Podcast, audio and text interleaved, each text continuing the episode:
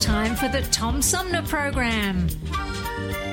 The Tom Sumner Program is a live variety show with music, comedy, and special guest interviews every Monday through Friday. Oh, it's always a pleasure to be with you, Tom. You know that. Yay, Tom! I love it in Flint. You're very astute, Tom. Tom, easy question. I'll debate Andy Dillon on your show. Well, uh, that's a very good question. Uh, hello, darling. This is Elvira, Mistress of the Dark, with Tom Sumner.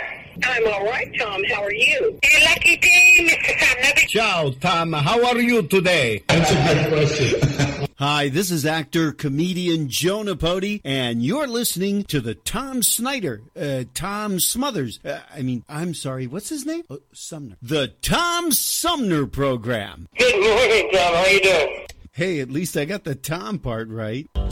Stay tuned, because it's on now. The Tom Sumner Program. COVID 19 is the biggest health crisis in our lifetime. We're working around the clock with doctors and hospitals to stop it, but we need your help. Even if you don't feel sick, you could be carrying it. And just one person with the virus can infect another 40, who then infect thousands more. So I've issued an executive order requiring everyone to stay home to help limit the spread of the virus. Let's protect the people we love. Stay home and stay safe. Hi, this is Gretchen Whitmer, and you're listening to the Tom Sumner Program.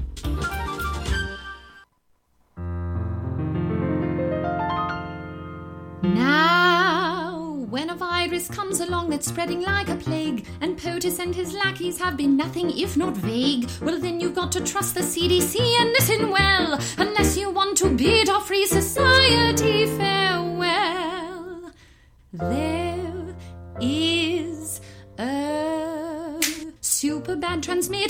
contagious, awful virus. And if we don't act quick and social distance, it will mire us in a stretch of quarantine that lasts until July. A super bad, transmittable, contagious, awful virus. And if you got a better cough in your arm, and if you got a better.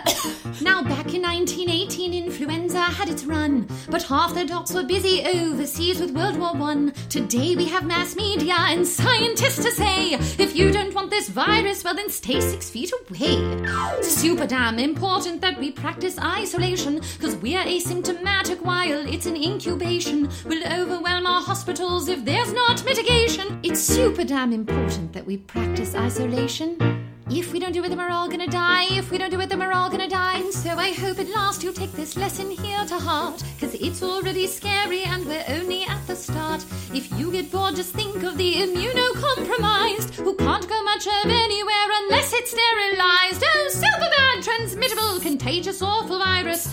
If we don't act quick and social distance, it will mire us in a stretch of quarantine that lasts until July. A super bad, transmittable, super bad, transmittable, contagious,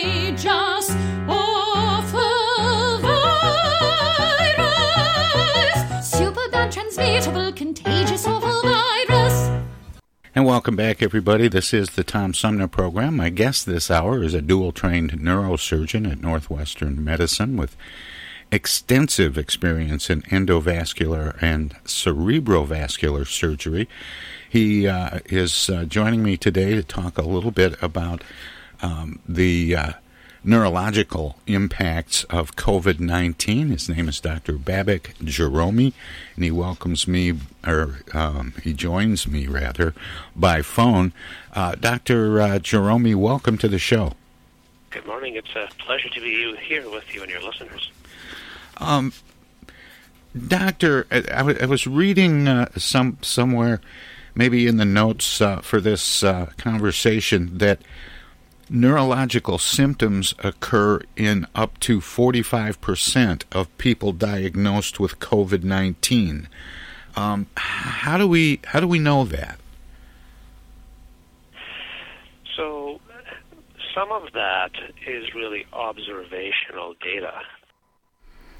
That's a little bit of a tease of uh, the interview that's coming up in just a uh, few minutes. I was actually scheduled to talk with uh, award winning uh, doctor and author Dr. Shivendo, uh, or Shivendu Sen, um, and uh, that interview didn't come through. However, I have we were going to talk about why his his book uh, why Buddha never had Alzheimer's. I was really looking forward to that, um, but uh, uh, apparently something got uh, something got cross scheduled or something. But I did an interview earlier this morning about um, COVID nineteen and the uh, impact of um, COVID nineteen on strokes anyway, uh, we'll get to that in just a few minutes, and uh, we're gonna we're gonna turn to the Bickersons for now. Ladies and gentlemen, Philip Rapp's creation, The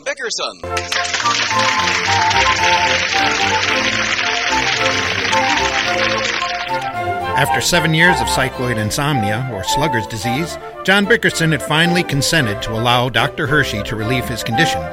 In room 113 at the General Hospital, Mrs. Bickerson watches anxiously as a surgical nurse ministers to poor John, who is suffering an attack the night before the operation. Listen. Oh, it's like being married to a steam shovel nurse. Cough's normal. Enjoy yourself, dear. Dr. Hershey's waiting for you in the corridor, Mrs. Bickerson. Oh, hello, Doctor. Is he resting? I gave him a sedative. That'll quiet him down. Well, he isn't very quiet. Oh, well, actually, I could have done the operation in my office. It's so trivial. I won't be in surgery over 15 minutes, and there's absolutely no danger whatsoever. Will it hurt him? Not the slightest. All we do is take a stitch in his palate and shorten his uvula. I hate to bring this up now, Dr. Hershey, but how much will it cost? The fee will be $50 with the anesthetic. How much is it without the anesthetic? Oh, I would say about $40. Would there be any discomfort if he didn't have an anesthetic? Not for me, there wouldn't. I wouldn't advise the operation without it. And you're sure he'll be cured when you're through? Oh, practically certain. Well, it's almost midnight now. I'll do his case first thing about seven. He just needs a good night's rest. Well, I'll just stay a little longer. Good night. Call the floor nurse if you need anything. Oh, I will. I hope that pill's quieted him down. I'm sure that isn't doing him any good. John! John, wake up! What, what's the matter, Blanche? Uh, what's the matter, huh? I put the cat out, I locked the windows, I left a note for the milkman, and I, and I hung up. John, uh, we're in the hospital. What for? Is somebody sick? No, you're going to have an operation. Dr. Hershey's going to shorten your uvula in the morning. Well, then what did you wake me up now for? Well, you were snoring, and I was afraid you'd wear it off before you got a chance to operate. You've been snoring steadily for three hours. Don't you suppose I want to sleep too? You're not sleeping here, are you? Yes, I am.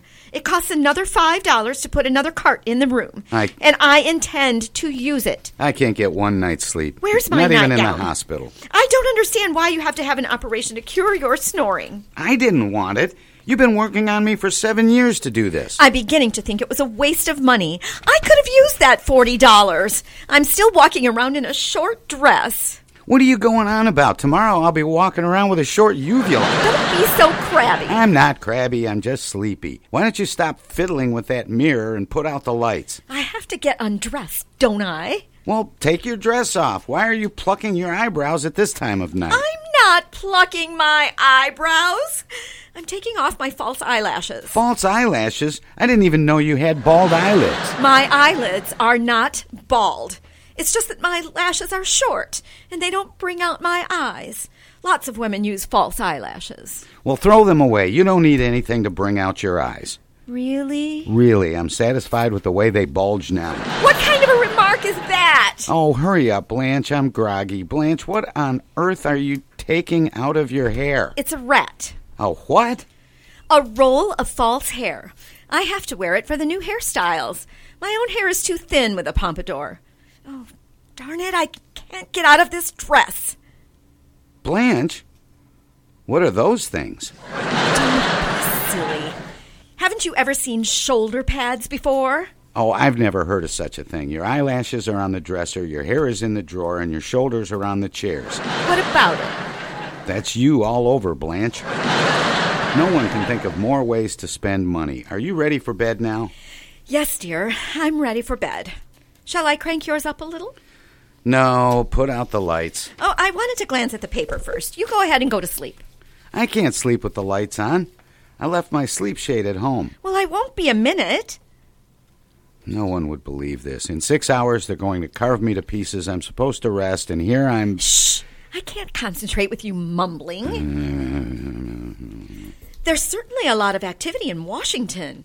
What's all this tax reduction talk? Talk. Listen to what's. Blanche, I read the paper, every word of it. Read it to yourself. Don't be so disagreeable. Dr. Hershey told me to keep you occupied so you wouldn't think about the operation. All I'm thinking about is sleep. Oh, that's a good boy. You mustn't get nervous. No, I see the stock market is going up. that's fine. We have some stock, haven't we? Didn't you get some stock last year? Ten shares. Kentucky Saltpeter Mines. Preferred stock. Brother got you in on the ground floor, didn't he? Where is that now? In the ground. I can't even find it listed on the stock page. Look in the help wanted column. Are you getting relaxed, dear? No, now I'm starting to get nervous. I'm worried about you, John. If anything happened to you on the operating table, it would all be my fault. So, you know what I think? We'll, uh, sneak out, huh? No. I think you should make out a will. Make out a will. I thought you were worried about me. Well, you don't want to leave me at the mercies of all those grasping relatives of yours, do you? The minute you drop dead, they'll. Don't talk like that. Can't you say pass on or something like that? Well, you always say drop dead. That's only when I'm talking to your brother. You could be a little more delicate when you're discussing wills. Why? Because you make it sound like I'm going to go any minute. Well, they don't give you two weeks' notice, you know. Every man should make out a will. Okay, I'll make it out tomorrow. You say it, but you won't do it. Get up now. Do it now. What? Go on, get up, and make out a will. Well, you're out of your mind. In the first place, a will isn't legal unless you have two witnesses. And in second place, I haven't got anything to leave in the first place. Nobody is going to take anything, and I don't need a will. You are the most stubborn man that ever lived, John. Why? Why am I stubborn? It's the hardest thing in the world to make you admit I'm right when you know I'm wrong. There's a woman's logic for you. Suppose I do make out a will and nobody can touch anything besides you. Okay, so now you've got it all, my worldly goods. First thing you know, you'll get over your grief, marry a guy without a dollar to his name like that broken down snore specialist, Dr. Hershey. Oh, I'm not going to marry anybody. He'll give up his practice, take you for every penny, my hard earned money. He'll drive around my brand new car, drink my bourbon, loaf around like the French, never do a day's work. Why don't you make the bum get a job, Blanche? And then screaming like that. Hush up and go to sleep. Go to sleep, she tells me. I'm a nervous wreck. She practically walks me into a funeral. Mary's a doctor behind my back. Now she tells me to go to sleep. I'll never sleep another wink as long as I. John, the telephone. The telephone. Answer it. no. Who who the dickens is calling? Who moved the phone, Blanche? What'd you get up for? It's right on the night table beside your bed. I thought I was. Uh, hello. Mrs. Renesses, this is your maternity nurse. You can get ready now. I'm bringing your baby in. What? Blanche, how long have I been here? Isn't he 413? I don't know what this is, but I'm not feeding any babies. A way to run a hospital. It's just a mistake, John. No, I shouldn't have fallen for this operation deal. I could be so comfortable at home in my own bed. One of us should have stayed there. What for? How do you know a prowler won't break in? I left a whole bottle of bourbon on the dresser. Nobody will break in. The turkey would gobble and scare him away. The turkey would gobble. I can just see. Turkey? What turkey? Well, I was going to surprise you. I won a turkey in a raffle, John. You've got a live turkey running around the house? He isn't running around. I've got him tied to your bed. On my bed? What'd you do that for? I'll have the whole thing full of feathers. What'll we do with a live turkey? Well, it's Thanksgiving tomorrow, John, and I thought you'd murder him for dinner. I'm not going to murder any turkeys. But if he lays a beak on my bourbon, I'll chop his head off. Blanche, you're the most impossible woman that ever lived. Oh, I'm sorry, John. I guess everything I do is wrong. I'll go home and put the turkey out. Now, wait a minute. Wait a minute. Never mind. I didn't mean to holler. Let's go to sleep. so I can feel good for the operation. I don't think I want you to have it. What's the least I can do for you? Kept you awake all these years with my snoring, and when Dr. Hershey gets through with me, I'll be as quiet as a mouse. But if you stop snoring, I'll never wake you up, will I? No, And if I don't wake you up, we won't fight, will we? that's right. Well, that settles it. I'm not going to let him operate, John. Why not? It's the only chance I get to talk to you. Come on, we're going home. I give up.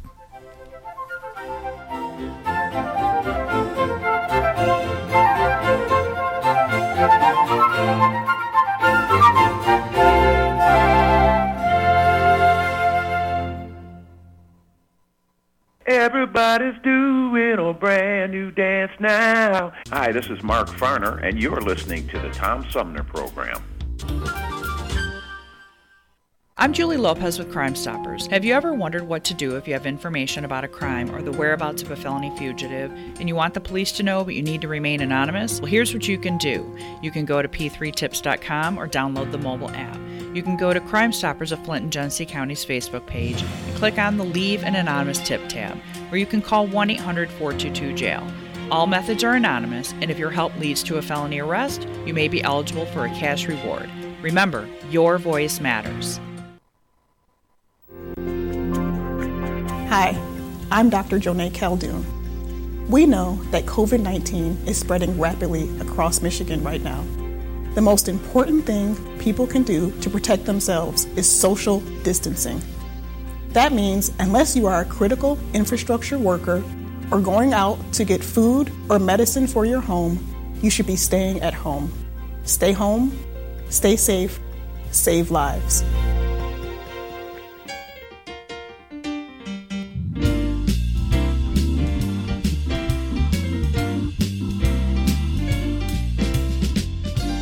Most of the music you hear on the Tom Sumner program is provided by local artists. Tune in Fridays at 11 for live music and conversation with some of the area's most talented singers, songwriters, and performers. Hi, this is Greg Nagy. Hey, this is Hopper. Hi, this is Joe By from the Blue Hawaiians. Hi, this is Alexander Zonjic. Hi, this is Mark Farner. This is Maurice Davis. Hi, this is Rochelle Ray. Hi there, folks. This is Sweet Willie T. This is Steve from the Nashville office. I'm Gwen Pennyman Hemphill. Tom Sumner program celebrating the rich talent pool from Flint, Genesee County, and throughout Michigan.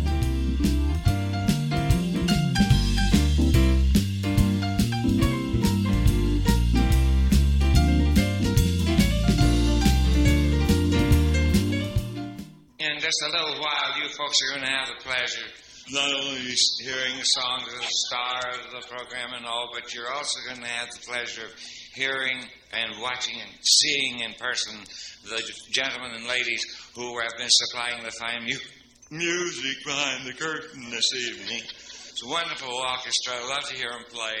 But and while you would possibly never even consider counting how many piece- pieces there are in the band, it so happens there are about, I think, 26, 27 members of the orchestra, the stage orchestra here. The only thing is, they used to play in Hol- Hollywood.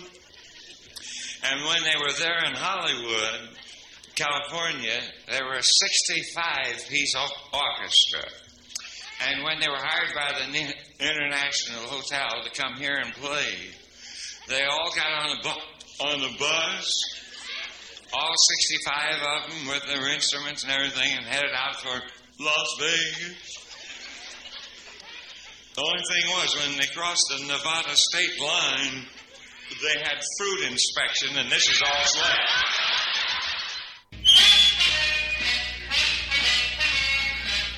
Here are some most happy fellas, the four lads for Ford. Standing on the corner, watching all the Fords go by.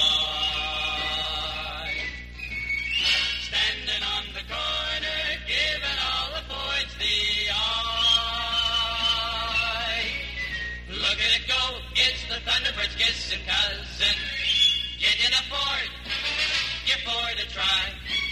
So don't be standing on the corner, watching all the Fords, watching all the Fords. Be the guy who's going by. This is Jill Stein, and you're listening to the Tom Sumner Program. And welcome back, everybody. This is the Tom Sumner Program. My guest this hour is a dual trained neurosurgeon at Northwestern Medicine with extensive experience in endovascular and cerebrovascular surgery. He uh, is uh, joining me today to talk a little bit about um, the uh, neurological impacts of COVID 19. His name is Dr. Babak Jahromi, and he welcomes me, or um, he joins me rather, by phone. Uh, Dr. Uh, welcome to the show. Good morning. It's a pleasure to be here with you and your listeners. Um, doctor, I, I was reading uh, some somewhere, maybe in the notes uh, for this uh, conversation, that neurological symptoms occur in up to 45% of people diagnosed with COVID-19. Um, how do we how do we know that? So, some of that is really observational data.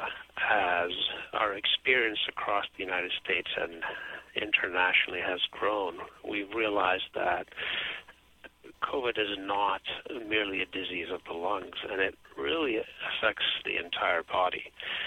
Uh, some of that maybe because COVID induces uh, what we call a hypercoagulable state. So it basically makes the blood thicker. It wants to clot more often. And that means it will affect the entire circulatory system. As a result, it can affect almost any end organ. So the blood vessels are the body's plumbing. They've got to provide circulation to the entire body, providing oxygen and nutrition. And one of the side effects of COVID is it forms teeny little clots that plug up these small vessels. So as a result, you can get injury not only to the lungs, but injury to the heart, injury to the kidneys, injury to the brain, and so on.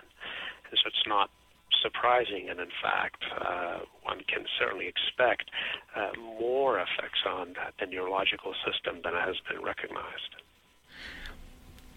You know, coronaviruses, uh, like the common cold and, and others, uh, tend to attack a particular thing. We think of ourselves as having a head cold or a chest cold or something like that. Is it unusual for a coronavirus uh, like COVID nineteen is turning out to be um, to to threaten more than one area?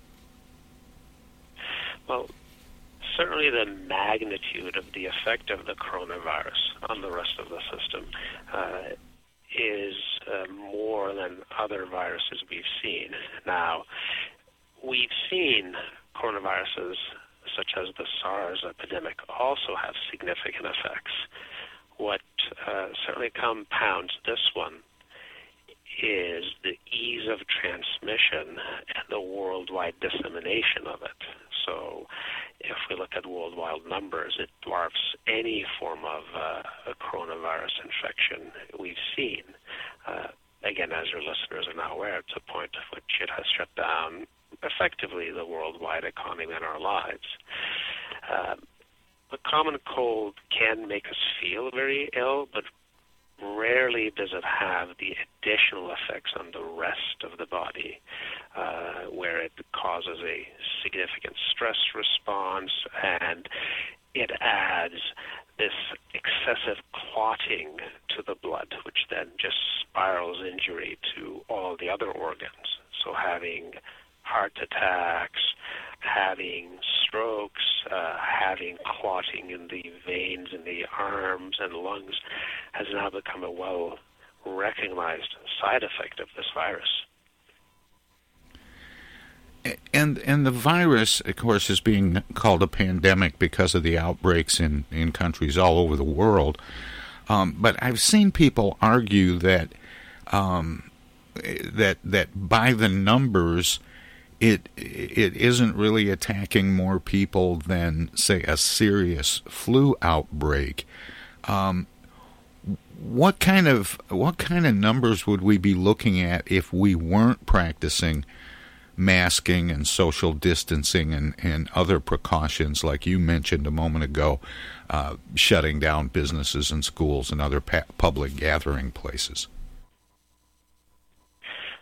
I think that's an excellent question, and it's it's really in two parts. One is uh, do other infections dwarf coronavirus by the numbers, such as the flu epidemic, uh, or just I should say the common flu, and uh, how much worse off would we be if we didn't do these precautions? Um, so, if we look at just the common flu, it can certainly affect tens of thousands of Americans a year. The big difference is that the mortality rate uh, of flu is vastly lower than COVID 19. And the seriousness of the illness that COVID uh, induces is much worse. So we've never seen our hospitals and our intensive care units brought to their knees with the common flu. Most of us just recover fine. We're miserable at home, and we eventually get on. The other interesting thing appears to be that there are long-lasting effects of COVID.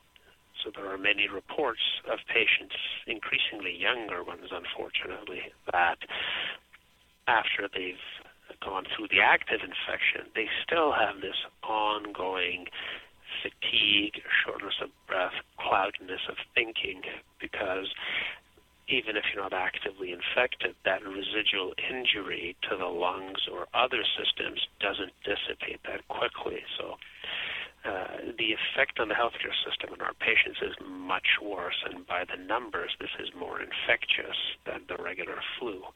Um, and so I unfortunately don't think we can in any way brush this off. Uh, we just have to look at the news and our surroundings.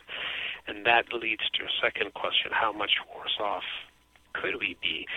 Um, to some extent, that experiment's been done worldwide. We've seen countries that have not jumped on this early enough, uh, such as uh, Brazil, uh, Italy, uh, or even uh, within the United States. We've seen what happened in New York State, and now in some of our more rural states where the numbers and everyone, and particularly the young now, are skyrocketing.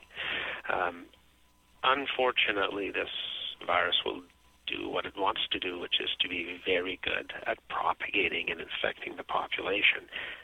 And unless at some point our scientists and uh, our medical team is able to provide a effective vaccine, the best tools we have are just garden variety public health tools that are recommended by all of the local, state, and national public health officials, which is effective masking, social distancing, and all of the precautions I know your listeners are well aware of.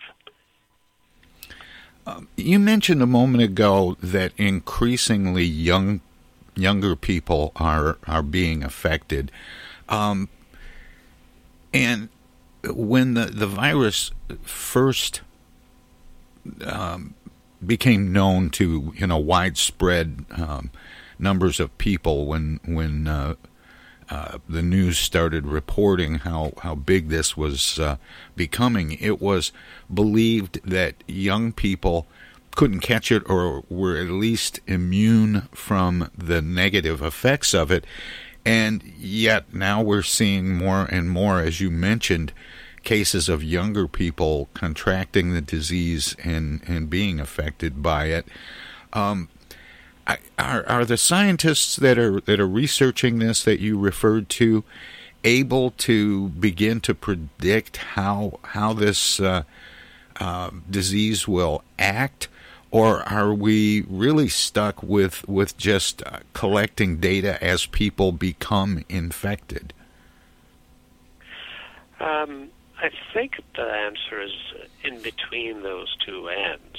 Obviously, this is a new virus that we have never encountered before. And so we are learning and adapting to it on the fly. Uh, but increasingly we have a wealth of information both nationally across the United States and internationally. So uh, there is now a, a, reasonably solid understanding of its transmission and its effects. We still have a long way to go.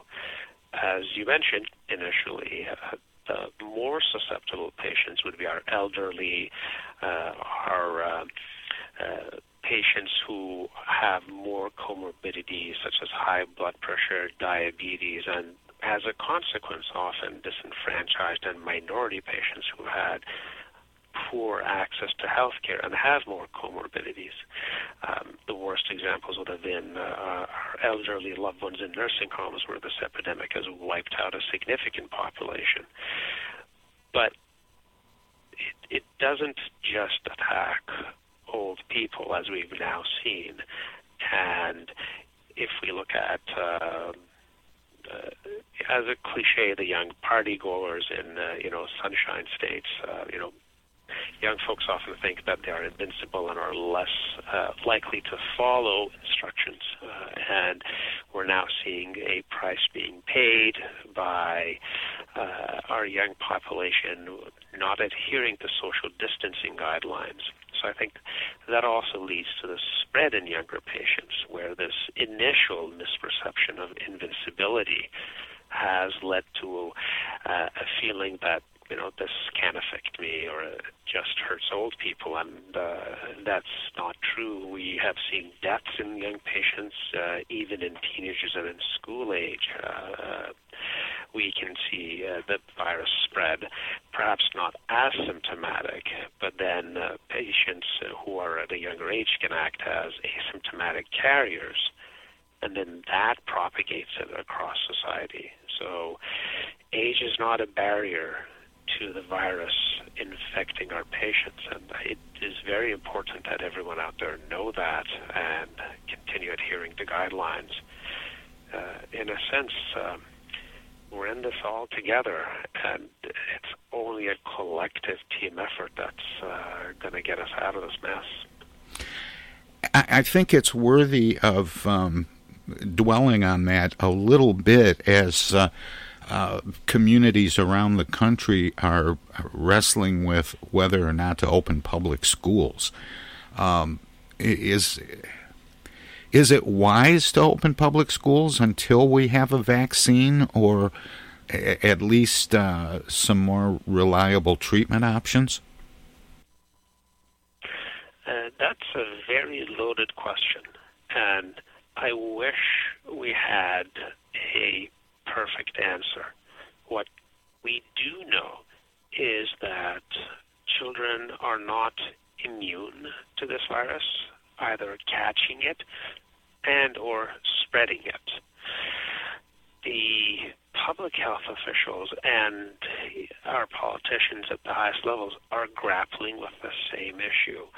What is the balance between uh, our children's need for education uh, and what are all the dangers of being isolated versus the societal dangers of uh, increasing the whole population, increasing the transmission. I don't think anybody knows the right balance, and we're trying to adapt as we can. Um, does make sense that if there is a higher rate of infection and a higher spread of disease in communities, that we look very carefully at whether the risks of uh, in-person schooling are justified, whereas in circumstances where the infection rate has been halted and the curve not you know not just slowed but flattened, can we afford with appropriate precautions and social distancing to provide in-person education? Um, the best answer from that will come in the end, I believe, from our public health officials. They have trained for decades. This should be their show, and we should adhere to their recommendations. Um, Dr. Jahromi, you talked about uh, all of the people that are working on uh, doing the research and the testing and the work on finding uh, a uh, vaccination. Um, but there was at one time a lot of talk about treatment. What do what does treatment look like um, until we find vaccines for people who contract uh, COVID nineteen? Very good question. And at this point, treatment is really the mainstay since we don't have a vaccine. We have learned a tremendous amount on the fly, uh, faster than any disease process I can think of in recent history, simply because of the sheer numbers and the international scope. Overall, treatment is supportive. That means that we have to help the body fight the virus since at this point we don't have a surefire drug that just attacks the virus itself. Um, and during that process, we've learned how to optimize that support, uh, trying to avoid going on ventilators early on, uh, putting patients prone, that means lying on their stomach as opposed to on their back, avoiding hospitalization where necessary, monitoring oxygen levels, and these all apply to mild to moderate disease states. In severe disease states, one of the ironies is that as the body gears up its attack mechanism to fight the virus, there is a spillover of collateral damage to the body's organs. Imagine that uh, you're going to war, but the explosives you're firing at the enemy can also cause friendly fire. And so we've also learned how to detect that and how to use medications to smoothen out a little bit the body's hyperreactive immune response. And so while much attention has been focused on uh, newest drugs such as remdesivir, we've found that one of the cheapest, oldest drugs, a basic steroid called Decadron, is also very helpful in reducing this excessive reaction of the body to the virus and trying to moderate it so that the collateral damage is less, but the virus fighting ability of the body continues. And so I think our ability to reduce mortality and get patients to a point where they are safe to finally leave the hospital is there. Um, the other thing that we have found is, as I you mentioned, this virus does affect uh, the young.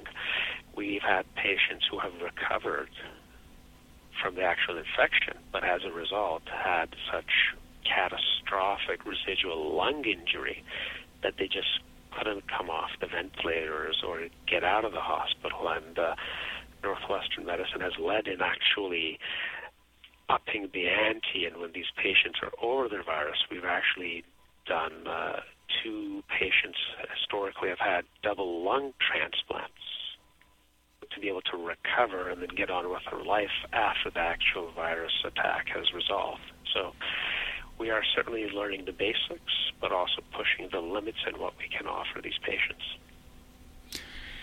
Is treating the um, the symptoms, uh, either pre-existing uh, conditions that are worsened by the COVID nineteen uh, virus, or uh, things like uh, the impact of COVID nineteen on thickening the blood, for example, do, does does uh, using blood thinners and, and other treatments of these symptoms help in in uh, the survival rate and in treating the disease until there are vaccines?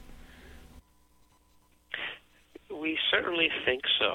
And while there hasn't been a randomized trial of blood thinners, it's increasingly common practice in very sick patients who show signs of excessive blood clotting to put these patients on intermediate doses of blood thinners. And you will see that in many hospitals and intensive care units.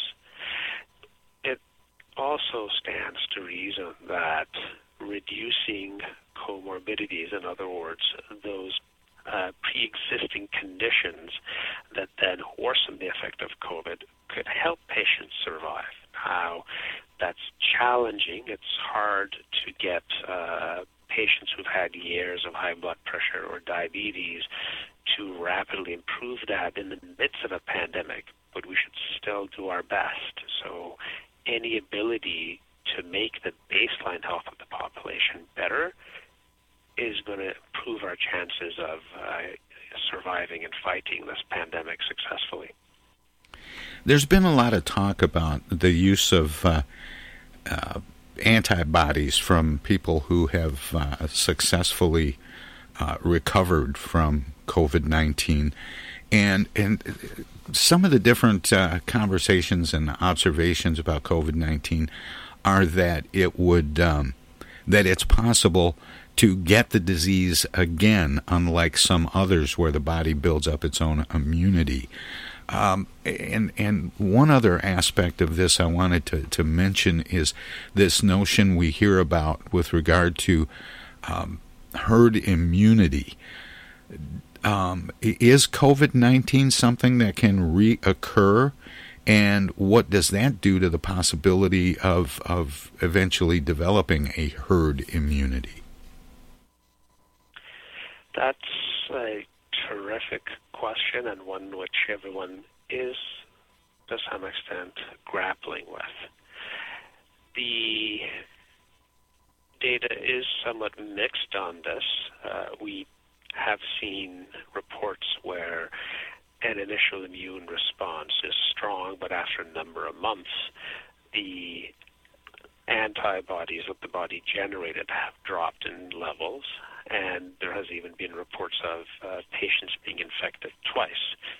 Um, I take comfort in that the number of reinfections reported has been exceedingly small, and we are a bit early in the course of this disease to know whether that will be an issue or not. Um, but looking in the same type of viruses, certainly the flu virus tends to change on a year to year basis, and the vaccines that are generated try to predict which strain will be the most uh, prominent and target that. Uh, it well may be that the vaccination strategy has to adopt something like that and or we may be able to develop vaccines that target a fixed epitope on this virus or generate such a strong immune response that it lasts for a long time. We may even need immune boosters for it. So uh, I think all of us in the scientific community still have great hope that with so much attention, both along the commercial companies and in the scientific community to generate a vaccination with a strong immune response. We will get there. Once we have that, it will be important for everyone to pitch in so that we can develop herd immunity. Um, that's another key aspect you touched on. And so, in a sense, if we think of the rare uh, protests against vaccination, well, now we can see how the world would be when we lack one single vaccine. So I think now everyone would be much more willing to pitch into what should be a team effort once that vaccine is developed and get us the herd immunity. Uh, everything we do protect ourselves and each other, from masks to social distancing to eventually uh, participating in a national vaccination strategy, not only helps us keep ourselves and our families safe, but it's also keeping our fellow countrymen and women in the country safe. Uh, so I keep coming back to the idea that this is a team national effort that all of us should be part of. More with Hello Dr. there, Babak Darkwing Jahromi Duck from Northwestern And every time Medicine. I'm in Flint fighting crime, I always stop by the Tom Sumner program. Don't forget, stay dangerous. Darkwing Duck out. The Tom Sumner program plays host to the best political roundtable on radio every Wednesday from 10 a.m. to noon. Armchair Politics features great commentary and analysis about the headlines from local, state, and national politics with an alumni of world class pundits, plus quotes, tweets, and those weird and wacky stories we call the X Files. If it's Wednesday, catch Armchair Politics on the Tom Sumner program. Do you have feelings of inadequacy? Do you suffer from shyness? Do you sometimes wish you were more assertive? If you answered yes to any of these questions, ask your doctor or pharmacist about tequila. Tequila is the safe, natural way to feel better and more confident about yourself and your actions. Tequila can help ease you out of your shyness and let you tell the world that you're ready and willing to do just about anything. You'll notice the benefits of tequila almost immediately, and with a regimen of regular doses, you can overcome any obstacles that prevent you from living the life you want to live. Shyness and awkwardness will be a thing of the past, and you'll discover many talents you never knew you had. Stop hiding and start living with tequila. Tequila may not be right for everyone. Women who are pregnant or nursing should not use tequila. However, women who wouldn't mind nursing or becoming pregnant are encouraged to try it. Side effects may include dizziness, nausea, vomiting, incarceration, erotic lustfulness, loss of motor control, loss of clothing, loss of money, loss of virginity, delusions of grandeur, table dancing, headache, dehydration, dry mouth, and a desire to sing karaoke and play all night rounds of strip poker, truth or dare, and naked twister. Warning, the consumption of alcohol may make you think you're whispering when you're not. It's a major factor in dancing like a retard. May cause you to tell your friends over and over again that you're in love with them. Also may cause you to think you can sing. Alcohol may lead you to believe that ex-lovers are really dying for you to telephone them at 4 in the morning. Alcohol may make you think you can logically converse with members of the opposite sex without spitting. It may create the illusion that you are tougher, smarter, faster, and better looking than most people. And it may lead you to think people are laughing with you. Alcohol may cause pregnancy. And it also may be a major factor in getting your ass kicked. So what are you waiting for? Stop hiding and start living with tequila.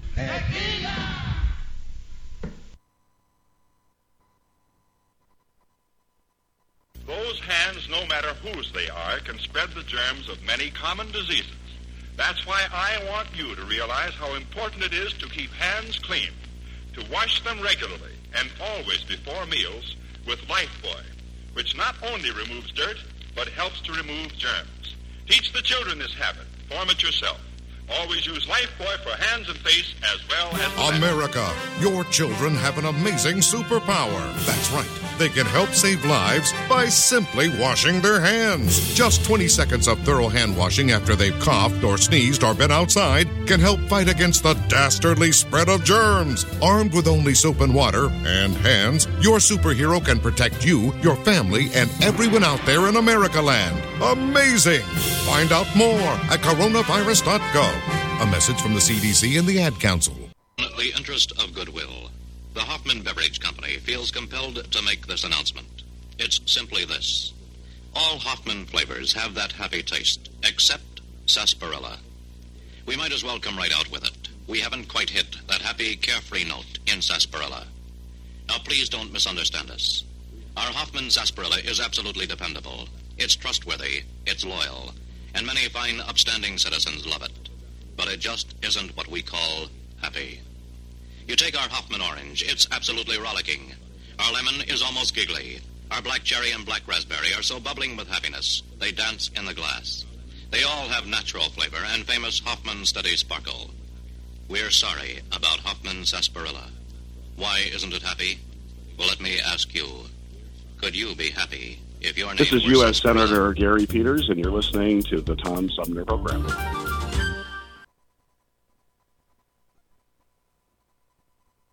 More with Dr. Babak Jahromi from Northwestern Medicine straight ahead. Back in, in February and March, when we were just just becoming really fully aware that this was a pandemic, um, there was a sense that if we if we hunkered down, if we socially distanced, if we wore masks, that this would only be for a few weeks. And a lot of people, as as you pointed out when you talked about young people crowding on beaches and so on, um, became somewhat impatient. Are we looking at a much longer event than we want to admit? Something like the Spanish flu a hundred years ago that dragged out for two or three years.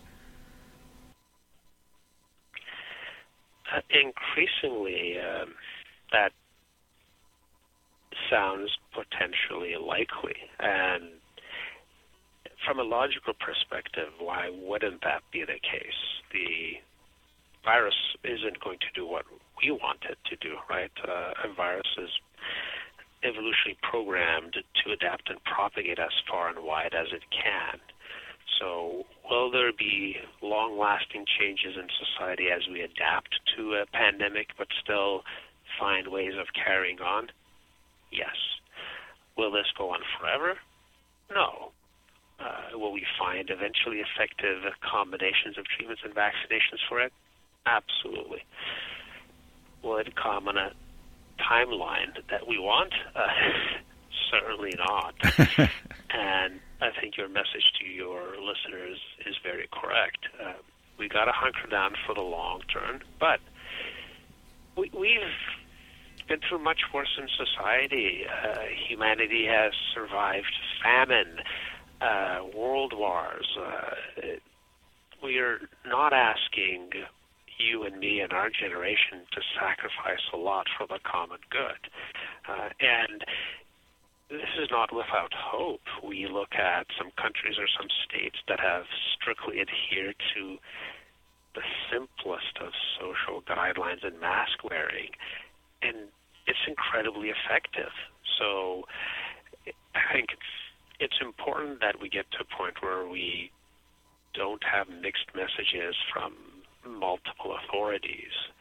And once we have a collective willpower, there is nothing America can't do. And there's no way this disease will defeat us. It simply requires a, a mindset that this is something long term, that we're in the same boat, and that we're going to work and protect each other as brothers and sisters, and we will come through this. We can still do many of the things with simple social guidelines, and so I would tell our listeners that really the glass is not half empty, it's half full.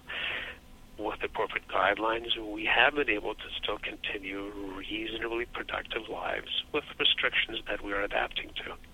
And in the meantime, that gives our hospitals a chance to catch up and our scientists the time they need to test, develop, and eventually mass produce the vaccines required to get us back to where we were a number of months or maybe down the road a number of years ago. Um, just a, a, couple more things as as we're getting close to the end of our time, Doctor.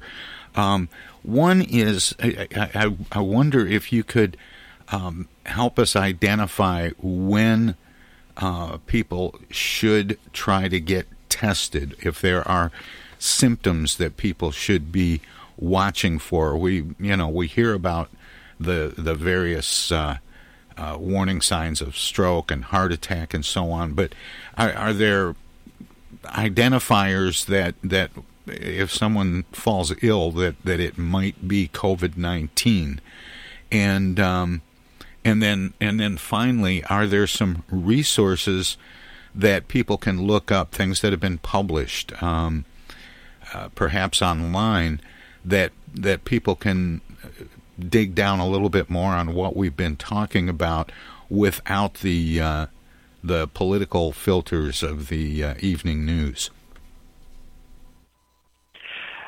Excellent question. Um, the basics are a simple symptom check every one of us can do, and these are actually the questions I am asked every morning when I come to work at Northwestern Hospital. Uh, the three key things to remember is do you have a cough? Are you short of breath? And do you have a fever? And these should be warning symptoms that we should consider getting tested if I have any of these symptoms, I'm actually not allowed to go to work, and I will be asked to uh, self quarantine and get tested. And I think that's a valid test for any of our listeners. The testing strategy is improving, and there's increasing access to testing. Uh, so if anybody has these symptoms, the sooner one isolates themselves, and gets tested, the faster you're able to protect not only yourself, but your loved ones and your surrounding community. For a deeper dive, uh, I would recommend probably what's the most unbiased and straightforward of sources, which is really the CDC. The CDC has a terrific website. It has all forms of statistics and deep dives and a lot of links uh, terms of learning more as to what this disease is, what to do, and what hopefully the future steps are. And so I would recommend that as uh, the simplest source of truth. Well, Dr. Jahromi, thank you so much for spending this time with me this morning. I really appreciate it. It's been an absolute pleasure. Uh, thank you and uh, to your listeners for having me. Okay. That was uh, Dr. Babak Jahromi. He is uh, a dual trained neurosurgeon at Northwestern Medicine with extensive experience in endovascular and cerebrovascular surgery. He holds fellowships from the universities of Miami and Buffalo and a PhD from the University of Chicago. His work has been widely published with over 200 papers, abstracts, and book chapters to date. We'll have more of the Tom Sumner program straight ahead.